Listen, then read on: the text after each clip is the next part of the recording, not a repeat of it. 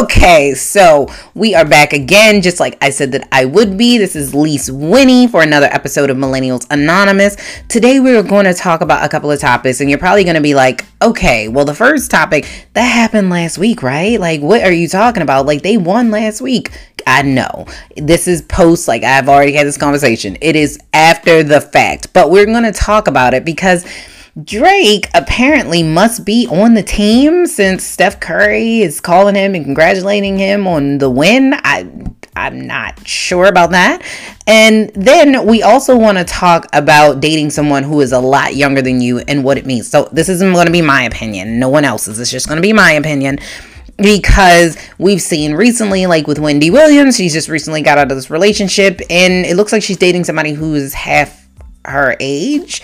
So we'll talk about it and what that means or what I believe that it means. It doesn't necessarily have to be your opinion on it, but I can talk about what I believe. And then we are going to talk also about the interview of when they see us now. So it's not the actual series about when they see us, which is the story of the five young men who were given the title of the Central Park Five, who have now been exonerated. And they went back and they talked to the actors, and then they also talked to the real uh, five young men that were exonerated for the crime or the rape and the assault of the young woman in New York Central Park. But we'll talk about that as well. But we're going to get moving because we got a lot to talk about today.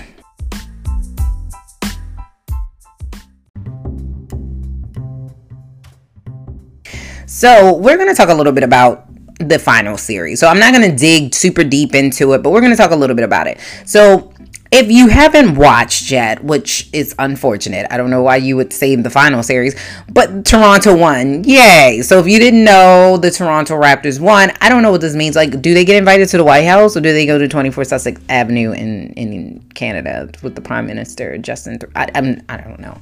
It's like the Olympics because really it's another country. So another country won our eh, championship Mm.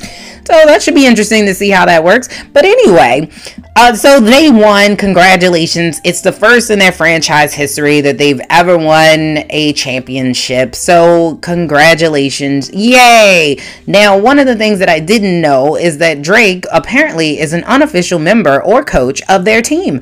Uh, he has been very vocal on the sidelines. He actually was banned from the games in uh, you know, Golden State. I believe it's Oakland, which is interesting that he was banned. But it's it seems like there were reports say, stating that they re- required him or they asked him not to attend because he was just heckling, I guess, a little bit too much with the players, and he was just doing the most. And so apparently, he thinks that he's an, an active member of the team. I mean, there are all these running jokes, and you see that, you know, I don't know. You see all these jokes about him being a coach or him being on the team. And uh, yeah, my phone went off and I was like, what is it? Uh, what is it? It's actually um, another thing that has nothing to do with this. So we, we'll talk about it later. But what I noticed is that he is literally everywhere and he has the respect of the players because if I'm not mistaken, I remember seeing um, an article that Steph Curry actually, you know, called Drake and congratulated him on winning. Now, what we're not going to do is pretend just because you have money, somehow you have an advantage privilege over the rest of us. Because Drake, although he has a lot more money and, and of course a lot more fame, well, I don't have any fame, but he has fame. I'm also just a fan, not of the Raptors, but a fan. So it really, you know, would be the equivalent of let's say I'm I'm a big Ravens fan. It would be the equivalent of, let's say, the Ravens beat pick anyone. Any team. I don't know. Any random uh, random team that's in the NFC. Let's just say for the heck of it the New York Giants since we did beat the New York Giants in Super Bowl back in 2001. So let's say we we beat the New York Giants, right? And that would be the equivalent of Michael Strahan calling me and congratulating me on a win. Like, I didn't put in no work. I didn't come up to no practices. I, I didn't see Drake dribbling no balls. I didn't see him, you know, there. He wasn't, you know, on the court. I didn't see no threes from him. I'm going to need for people to not congratulate him on a win that he had nothing to do with. So let's just put that out there. When Drake is a fan, he is not a player. Okay? So let's just nip that in the butt because we don't need other celebrities being and doing the most. Like he's doing the most. Now, whether or not the curse is broken I don't know. Maybe I maybe it's broke. I, I don't know if he really, you know, I don't believe in the actual curses, but just being in the art of saying that being funny, I think it's broken. Let's just say it's broke. But if he goes to another game or whatever and they lose, then it's back on. But for now, we're just going to say that it's broken. His little curse is broke. However, I think because he was wearing the other team's jerseys that he gave them the curse um, you know, because if it wasn't for Durant going down and Klay Thompson going down, and they had a couple other people that were injured. If it wasn't for that, I don't think the Raptors would have won, to be totally honest with you. And, and I was tired of seeing Golden State win. Like, I knew after the Bucks loss, I knew that the Golden State was going to win. Like, in my mind, it was just like, oh, they got it. They're going to win. They're going to win. But luckily somebody else won, but I don't know if they necessarily were the stronger team. I think it's just that they had a banged up Golden State. Speaking of Golden State, they're still an amazing team. Whether or not they will continue to be a dynasty, I don't know. I think a lot of the players that are on that team are going to leave. They have a lot of free agents, of course, like Kevin Durant, who tore his ACL, which is unfortunate. I think in the situation with Kevin Durant, he came back in the game, and this is just my opinion. Like I said, I have not talked to him. My opinion is because I think he felt he had something to prove. I don't think it was as much as his teammates saying, "Hey, man, we need you," as if it was him having something to prove. Like you know, he he left the Thunder, and then it was this, oh, you're gonna leave the Thunder to go to a team that's already stacked with all stars. Like, what is that? Like, your your um, championship really doesn't mean anything because you already joined a championship team. And I think he had something to prove, and he was trying to prove that he is that leader he can really take hold, even though that's Klay, that's not Klay Thompson, that's Steph Curry's team. It will always be Steph Curry's team until he leaves. But I think he was trying to step up and show that this could be his team. He could command the team and be that leader that the team needed, and that he could come back and show that sacrifice because he did leave the Oklahoma Thunder and went to an all star team. Now, it didn't work out well. You cannot sacrifice yourself above, you know, for other people above all else. You can't do that. And, you know, they played a long time. Like Golden State, they have been in the championship, what, four years or something like that, the finals? They've played longer than most other players. Like most other players at some point get a break and they're playing at a high level constantly for a really long time, for years and years in a row. So eventually your body's going to give out, right? Especially when you play at such a high level. And I feel like they all have an amazing work ethic over there. So I think that's what it is because you can only be at the top, but for so long. Eventually, somebody else is going to come bigger, shinier, better, especially in sports. It's just how it is, especially when you're aging. They're not old, but in the sense of sports, they're in their 30s or nearing 30s and that's usually around the time when people start saying you're getting a little older in sports world so we'll see. I mean, I still think that they're a really good team, but we'll see what happens. And like I said, it's unfortunate with Kevin Durant because he's going to lose money. Golden State is going to lose money if they decide they want to. You know, it, everybody's losing money, um, even though it's not. It's not necessarily about money, um, but he is going to lose money because he tore his ACL. That's a really big injury. And as an athlete, you could be out for a very long time, depending on, you know, how fast you recover, how fast you heal. And then he's re injuring himself. So I don't know. It's really tricky. So it's really tricky. It's a it's a tricky situation um, with him re-injuring himself. With Klay Thompson, I think there's just an unfortunate injury. Like I said, they've been playing at such a high level for so long that sometimes you know these things happen It's just very unfortunate and also unfortunate for him because he's also going into free agency. So he's also, same thing, going to lose money. It, it's just, it's very unfortunate. But they all seem to be amazing people and team players. And for those of people that talk bad about Kevin Durant, he does a lot. He's from PG County in Maryland. I'm from Baltimore, Maryland. And so he gives a lot of money to PG County schools and programs and he does a lot. Now, they may have a contract and, you know, they're what they sign. I don't know if they do. I know the NFL does, but I don't know if they do. But he still gives a lot of money and he does a lot for the community in PG County and other places. And so he seems to be a really good guy. He seems to be a really good family guy. He just seems to be a really good guy. So I just wish him the best. I hope he recovers and he's able to get, you know, to whatever team he needs to be, whether he stays with Golden State or wherever he wants to end up. With that being said, same thing with Klay Thompson. I wish him a speedy, fast recovery. With that said, now we're going to move on to a different topic. So, we're going to talk about relationships. So, I, I mentioned Wendy Williams, but this is less about Wendy Williams. She's just more like an example. So basically, she's going through a divorce. I was going to say recently divorced, going through a divorce with her husband who is around her age. And she is dating a guy who's half her age.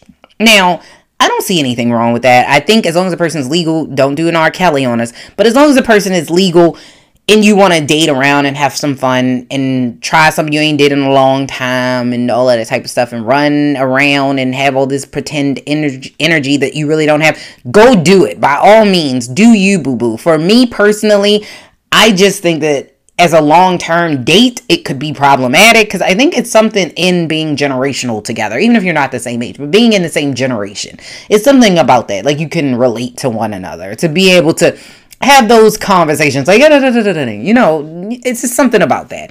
But with you know and i also think that you age when you age there's certain things that you experience. So as a younger person you would want to be out in the club and, and doing all that and running around and that's how you live and find out life and that's how you experience and that's how you learn and i can't stop you from learning. So go you know you you gotta let the people learn but if you're older and you don't want to do that it's fun for a while but that's like me I, I mean, I go out occasionally, but I don't want to go to the club every day. I don't want to go to the bar every day. Like it's that's a lot. So I was like, I just mm mm mm-mm. You only got me a little bit. You you I mm mm mm It's hot. The drinks is overpriced. People bumping into you. Where depending on where you from, where I'm from, you something always happening. Something going down. Somebody fighting it's too much. Like I, am not running. I'm not dipping from nobody. I don't want to get bumped into. Apparently, the thing now is people just grab you. Like I, I just can't live that life no more. Like it's just not for me, and I'm not doing it. So that's why if I did, I'm married. But if I was single. I don't think I could date somebody who was super, super duper young unless it was like a one time thing because I just I can't. I, I wanted to do it when I was younger because I'd never lived it. But now that I lived it, I just, it's not for me. Like I've been been there, done that. It's I'm done with that now. So with that being said, do you whatever makes you feel good. I think with her being in such a long-term relationship, she's just trying to kind of feel her way out. I don't think she'll stay with him for a long time. Who knows, but I don't think so. I think this is just something to do and somebody to be with, but I think that this is not what she wants. She's just dating. She's probably dating lots of people. We just so happen to see her with this one person, but she's probably dating lots of people. And if you are an older person, you want to date a younger person, you do that. You do you, whatever makes you feel good. And you never know. Whatever clicks, if you click in with people, click with them. I don't care. You do you. As long as they legal, I don't care. Do you. Do you. And they're not my kids when they get older. As long as they ain't my kids and you do you.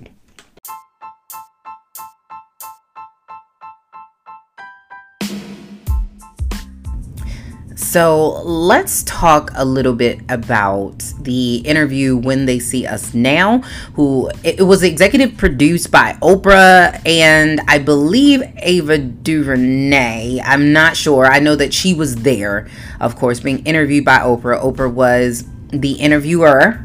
Um, they had all the actors there. I think that, you know, all of them did an amazing job. I love Niecy Nash's performance, and it was like, you know, of course, like a mind blow because if you i know Niecy, Niecy Nash from Reno 911 and all of those other comedies that she's Soul Man and all this other comedies that she's been in so to see her in a role like this was like a mind blow and she's an amazing actress she embodied the mother of Korey Wise and I don't remember his name, I feel bad. But the actor that played Korey Wise in the movie as an adult and as a, a, child was amazing. He told that story and he showed the pain and he showed the hurt and the struggle, I think, better than anyone. And you really got a sense of the injustice that was played on these young men and with this interview it's it, it does talk about the series a little bit but it's mostly um about like half of it is about the movie itself and how the actors felt and then the other half actually talks to the exonerated five, which you know is, should be what they are called because they are not the Central Park Five. That was a term that was given to them. It is a label. It is a has a negative connotation.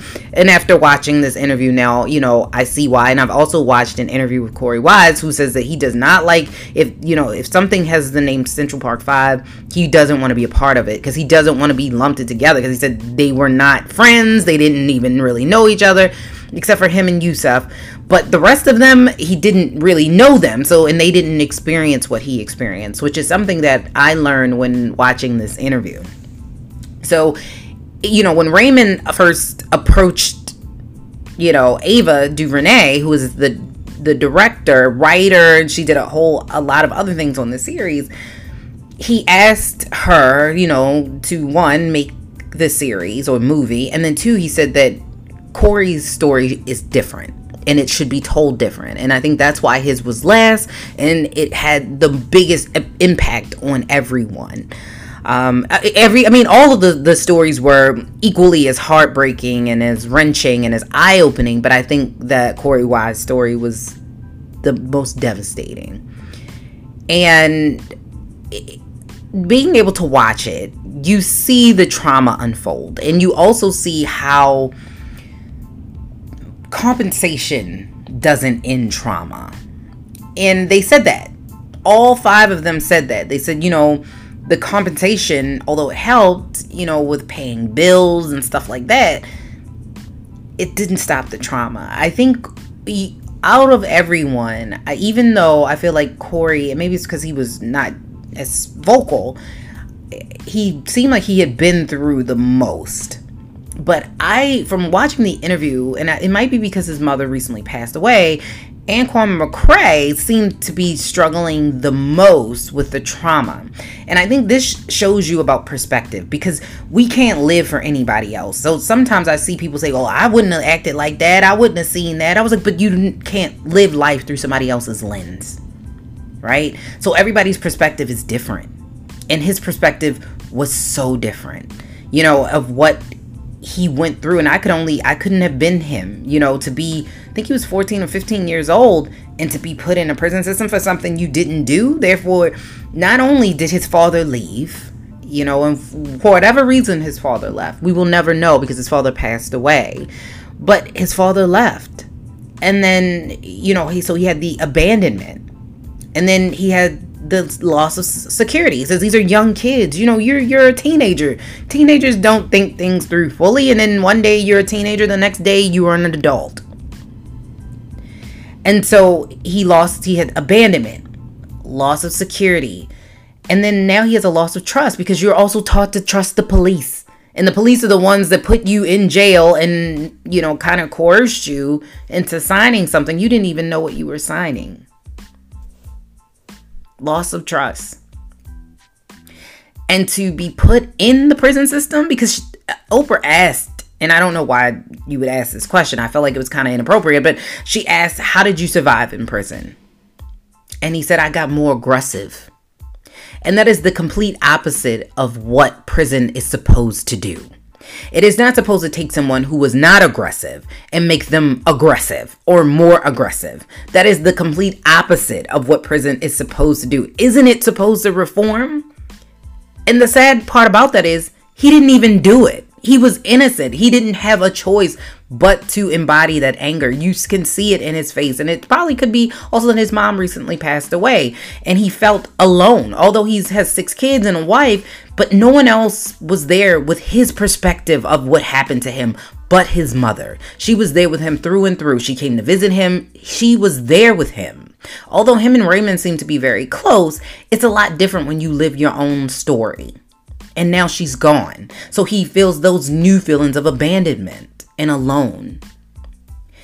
And to watch the pain on his face is a lot. You know, to watch the pain on all their faces is it's a lot. And to be in a situation where you would never think that I would be accused of something that I didn't do and then be accused of something that you didn't do is a lot.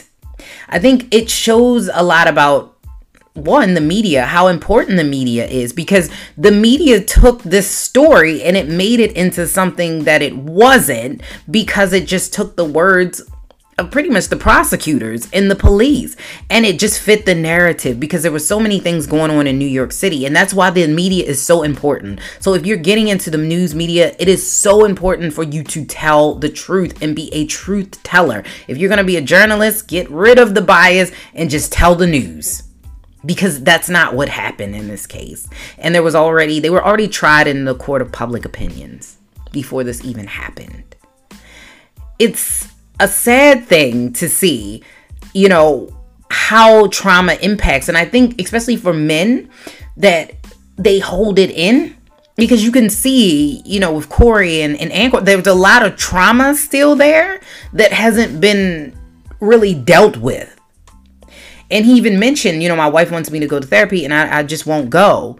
Talking about Anquan McCray. And it's like, it's a lot of pain there, you know? And it needs to be that it's okay to go talk to somebody. If you need to talk to somebody, go talk to somebody. That is quite all right if you don't feel okay. That's why you're going to go talk to somebody.